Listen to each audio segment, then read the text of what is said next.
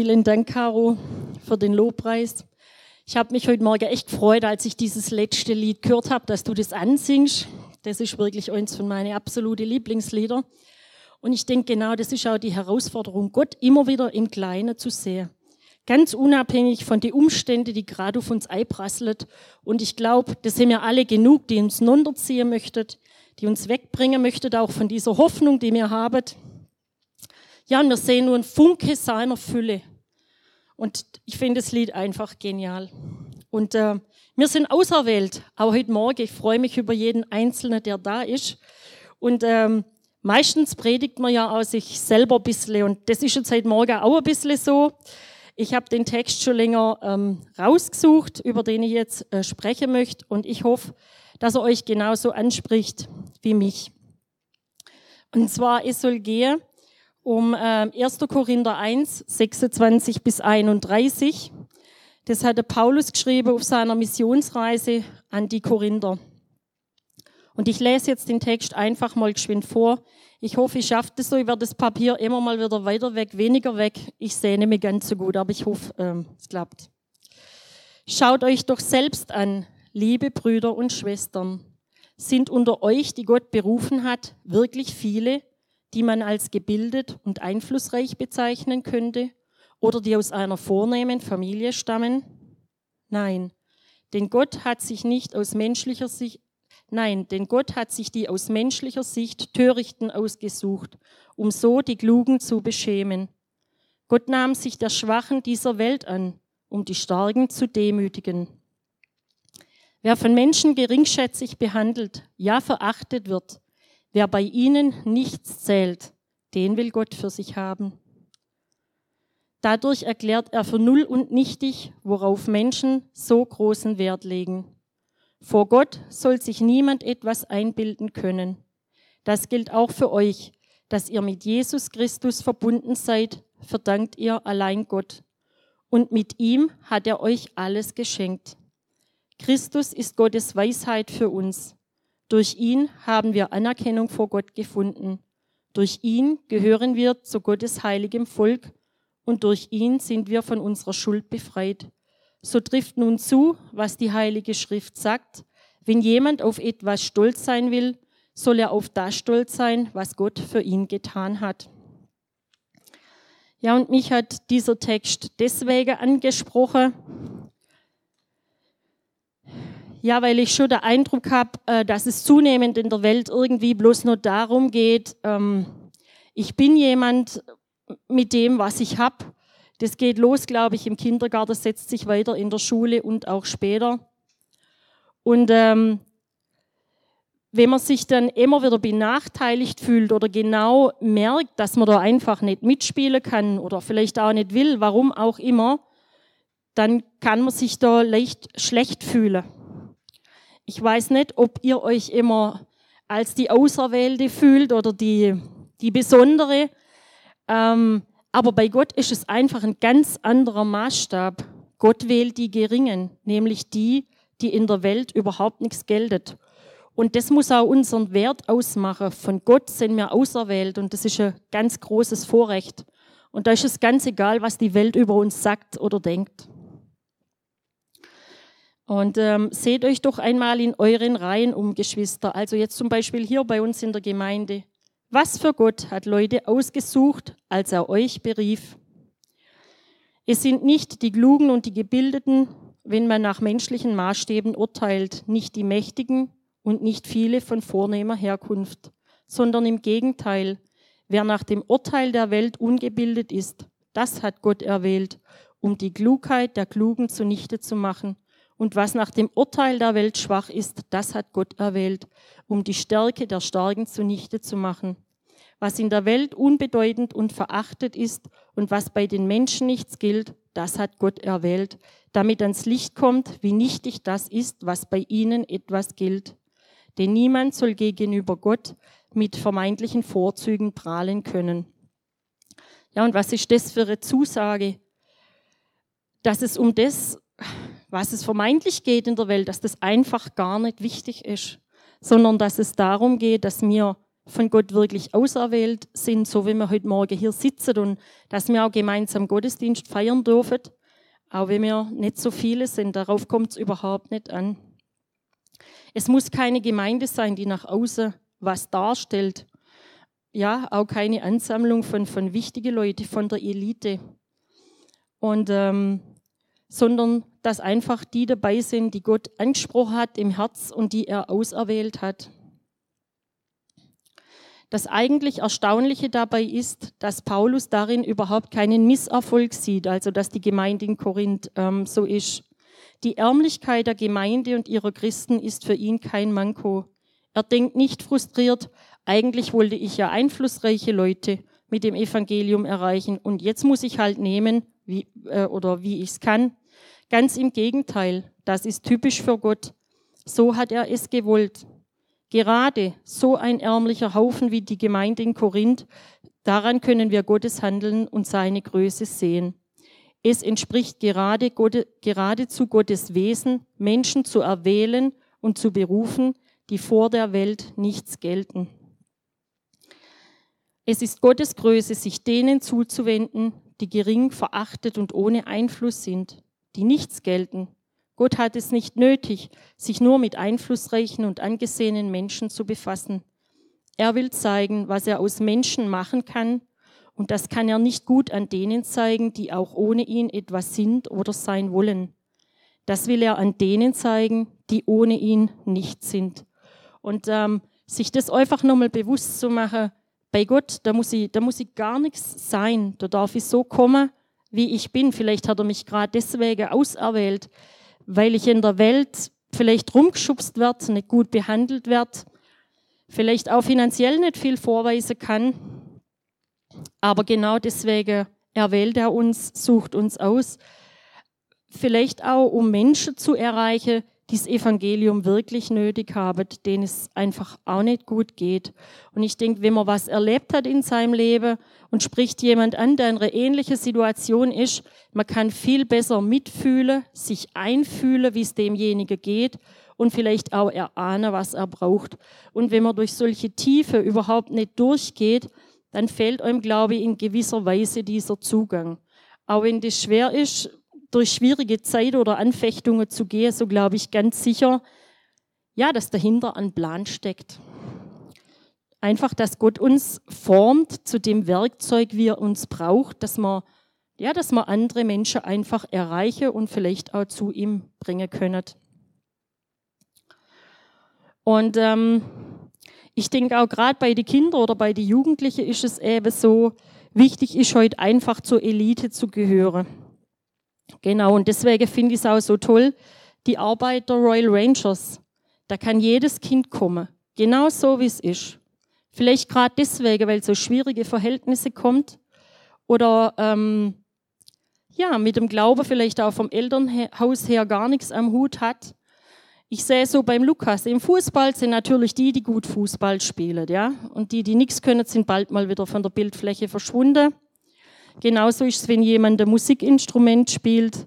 Natürlich nur die, die sehr musikalisch sind, können da auch was erreichen. Und ich denke, das macht den Unterschied zu, die, zu unserer Jugendarbeit, zu den Royal Rangers, dass hier einfach wirklich jeder willkommen ist, jedes Kind. Es muss keine besondere Fähigkeiten, Kenntnisse mitbringen, sondern man möchte einfach ja mit dem Evangelium auch gerade die Kinder vielleicht erreichen.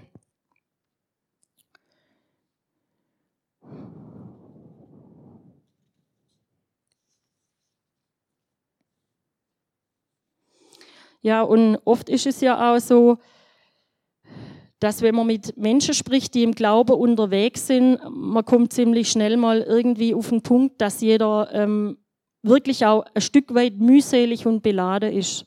Also, dass jeder von uns auch eine gewisse Geschichte hinter sich hat und oft ist es auch mit Krankheit verbunden und ähm, ja, und ähm, das ist typisch Gott. Er will genau die haben, die sonst keiner haben will.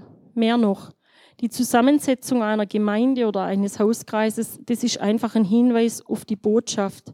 Und die Botschaft, das ist das Wort vom Kreuz. Und damit konnte Paulus damals dem bildungshungrigen Griechenland nicht imponieren. wir nehmen heute am Kreuz kaum mehr Anstoß. Wir haben es als Schmuckstück zum Schmuckstück gemacht. Haben wir schon einmal darüber nachgedacht, wie anstößig das damals gewesen sein muss? Paulus behauptete ernsthaft, ein am Kreuz zum Tod verurteilter jüdischer Handwerker sei Gottes Sohn. Und nur durch das Kreuz können wir Frieden mit Gott und Vergebung unserer Schuld haben. Das war ärgerlich für die Griechen, die Gott lieber durch hohe Weisheit und Philosophie erkennen wollten. Das war ärgerlich für die Juden, die Gott lieber in mächtigen Taten am Werk sehen wollten. Und da kommt Paulus und behauptet, wer Gott recht erkennen will, der kommt am Kreuz an diesem brutalen Hinrichtungsinstrument gar nicht vorbei. Genauso ist das Handeln Gottes in der christlichen Gemeinde. In dem, was vor der Welt töricht, ungebildet und schwach ist, ist Gottes Macht und Weisheit zu finden. Und das ist bis heute so. Ja, Gott erwählt die Schwachen, darüber habe ich, oder die Geringen, darüber habe ich jetzt gesprochen. Und was passiert im Umkehrschluss? Gott beschämt damit nämlich die Stolze, die, die meinen, wir haben es geschafft. Und ähm,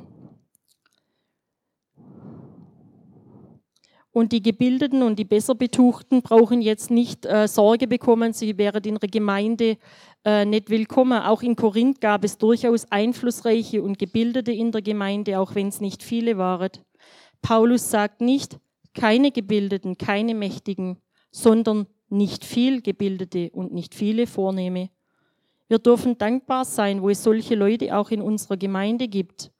Nur in der Gemeinde mussten oder müssen solche Leute sich ganz schön hinten anstellen. Gerade diejenigen, auf die sie bisher herabgesehen hatten, sitzen jetzt mit ihnen an einem Tisch. Sie müssen lernen, dass ihre adlige Herkunft, ihr Reichtum, ihre Machtposition, ihre Bildung vor Gott überhaupt nichts bedeuten. Gottes Maßstäbe sind ganz andere. Was sie früher voller Stolz vorzeigen konnten, nützt ihnen vor Gott gar nichts. Sie haben es noch, aber durch die Begegnung mit Jesus ist es unwichtig und bedeutungslos geworden. Hier liegt eine Gefahr für die, die viel können und auch besitzen. Sie stehen in der Gefahr, sich darauf etwas einzubilden, sich selbst für bedeutend und wichtig zu halten. Gott mag durchaus vorkommen in ihrem Leben, aber er kann so weit kommen, aber es kann so weit kommen, dass er nur noch dazu da ist, die Wünsche und Pläne zu unterstützen und umzusetzen. Mit gutem Grund warnt die Bibel deshalb vor Reichtum. Fällt euch Reichtum zu, so hängt das Herz nicht dran. Psalm 62, Vers 11. Gott macht zu Schanden, was stark ist. Er macht zunichte, was etwas ist, damit sich kein Mensch vor Gott rühme. Ja, er erwählt die Geringe, die Schwache, er beschämt damit die Stolze. Und letztendlich heißt es, dass wir alle gleich sind vor Gott, nämlich wir stehen alle mit leeren Händen da. Und dessen müssen wir uns einfach bewusst machen. Wenn Gott Menschen beruft, dann schaut er nicht nach menschlichen Vorzügen, was ich bin, habe. Deshalb kann ich mir vor Gott nichts darauf einbilden. Und dahinter steht Gottes Absicht, damit sich kein Mensch rühmt. Vor Gott stehen wir alle gleich da, mit leeren Händen, also solche, die nichts, aber auch gar nichts vorweisen können. Es gibt nur einen Unterschied. Die einen haben das erkannt und bitten Gott, ihre leeren Hände zu füllen. Die anderen wollen es gar nicht wahrhaben und meinen, sie könnten Gott mit dem, was sie haben und sind, beeindrucken. Oder sie denken sogar, sie könnten es alleine, sie bräuchten Gott gar nicht. Das ist die Frage an uns. Zu welcher Gruppe zähle ich mich? Zu welcher Gruppe zählen wir uns als Gemeinde? Jesus sagt in der Bergpredigt, selig sind, die geistlich arm sind, also die, die vor Gott nichts vorweisen können. Denn ihrer ist das Himmelreich. Matthäus 5, Vers 3. Vor Gott gelten andere Maßstäbe als bei uns Menschen. Und um das deutlich zu machen, hat Gott vor allem die erwählt, die in menschlichen Augen unbedeutend und verachtet sind und vielleicht deswegen auch so behandelt werden. Und deshalb sagt Paulus zu den Korinthern, Auch in eurer Gemeinde könnt ihr das sehen. Und wer Augen für Gottes Handeln hat, der erkennt darin Gottes Weisheit und Macht. Mit Augen für Gottes Handeln können wir ihn loben und rühmen für die Menschen, die hier in unserer Gemeinde sind. Zuerst für die, die nicht zu den reichen, gebildeten und vornehmen zählen und dann auch für die anderen, für die Reichen, Gebildeten und Vornehmen, dass ihr Reichtum und ihre Bildung für Gott kein Hindernis war, sie in seine Gemeinde zu rufen.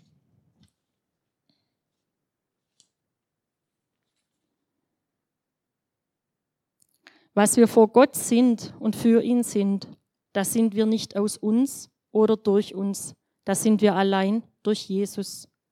Durch Jesus Christus, der sein Leben für uns ließ der uns von Gott gemacht ist zur Weisheit und Gerechtigkeit und zur Erlösung. Gerecht, das ist das Rechtsein vor Gott, die rechte Beziehung zu ihm. Wenn wir gerecht sind, da sind wir das nicht aus uns, sondern weil Jesus uns gerecht gemacht hat.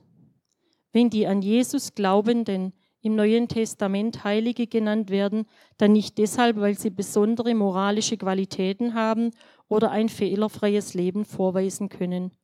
Heilige sind im Neuen Testament diejenigen, die zu Jesus gehören. Er hat sie heilig gemacht, zu seinem Eigentum erklärt, damit sie ihm dienen. Die Christen in Korinth und auch heute in Fortwange sind Heilige, weil Jesus unsere Heiligung ist. Auch die Erlösung, der Loskauf von Sünde und Schuld ist gar nichts, was wir machen oder beeinflussen könnten. Wir können sie nur von Jesus empfangen. Wir können nur mit leeren Händen dastehen und sagen, nichts habe ich zu bringen, Herr, alles bist du. Ja, und ähm, das war einfach der Text, der mich angesprochen hat und auch die Auslegung dazu, weil es bei mir persönlich im eigenen Leben auch schon oft so war, dass, dass ich mich benachteiligt gefühlt habe. Bestimmt oft zu Recht, aber dann einfach darauf zu schauen, dass es darauf gar nicht ankommt.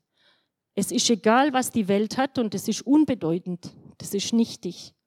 In ihm und mit dem Glaube an ihn haben wir alles.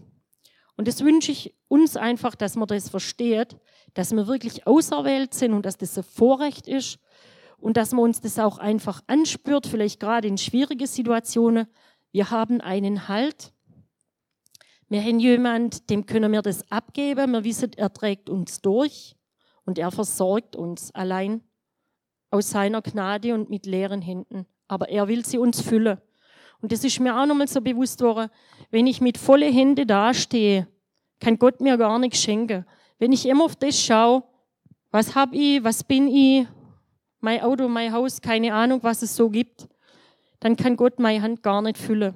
Sie muss einfach leer sein und wir müssen uns von ihm beschenken lassen. Und das, das wünsche ich mir einfach, dass man das persönlich erfahrt. Jeden Mangel, den wir hier in der Welt erleidet, offensichtlich, oder auch jede Verletzung, das, das ist einfach nicht wichtig, weil Gott ganz andere Maßstäbe hat. Und mit ihm, denke ich, können wir das auch ähm, vielleicht nicht gleich, aber vielleicht ja mit Zeitablauf verarbeite und auch darin vielleicht Gottes Handeln und, und, und seine Größe erkenne.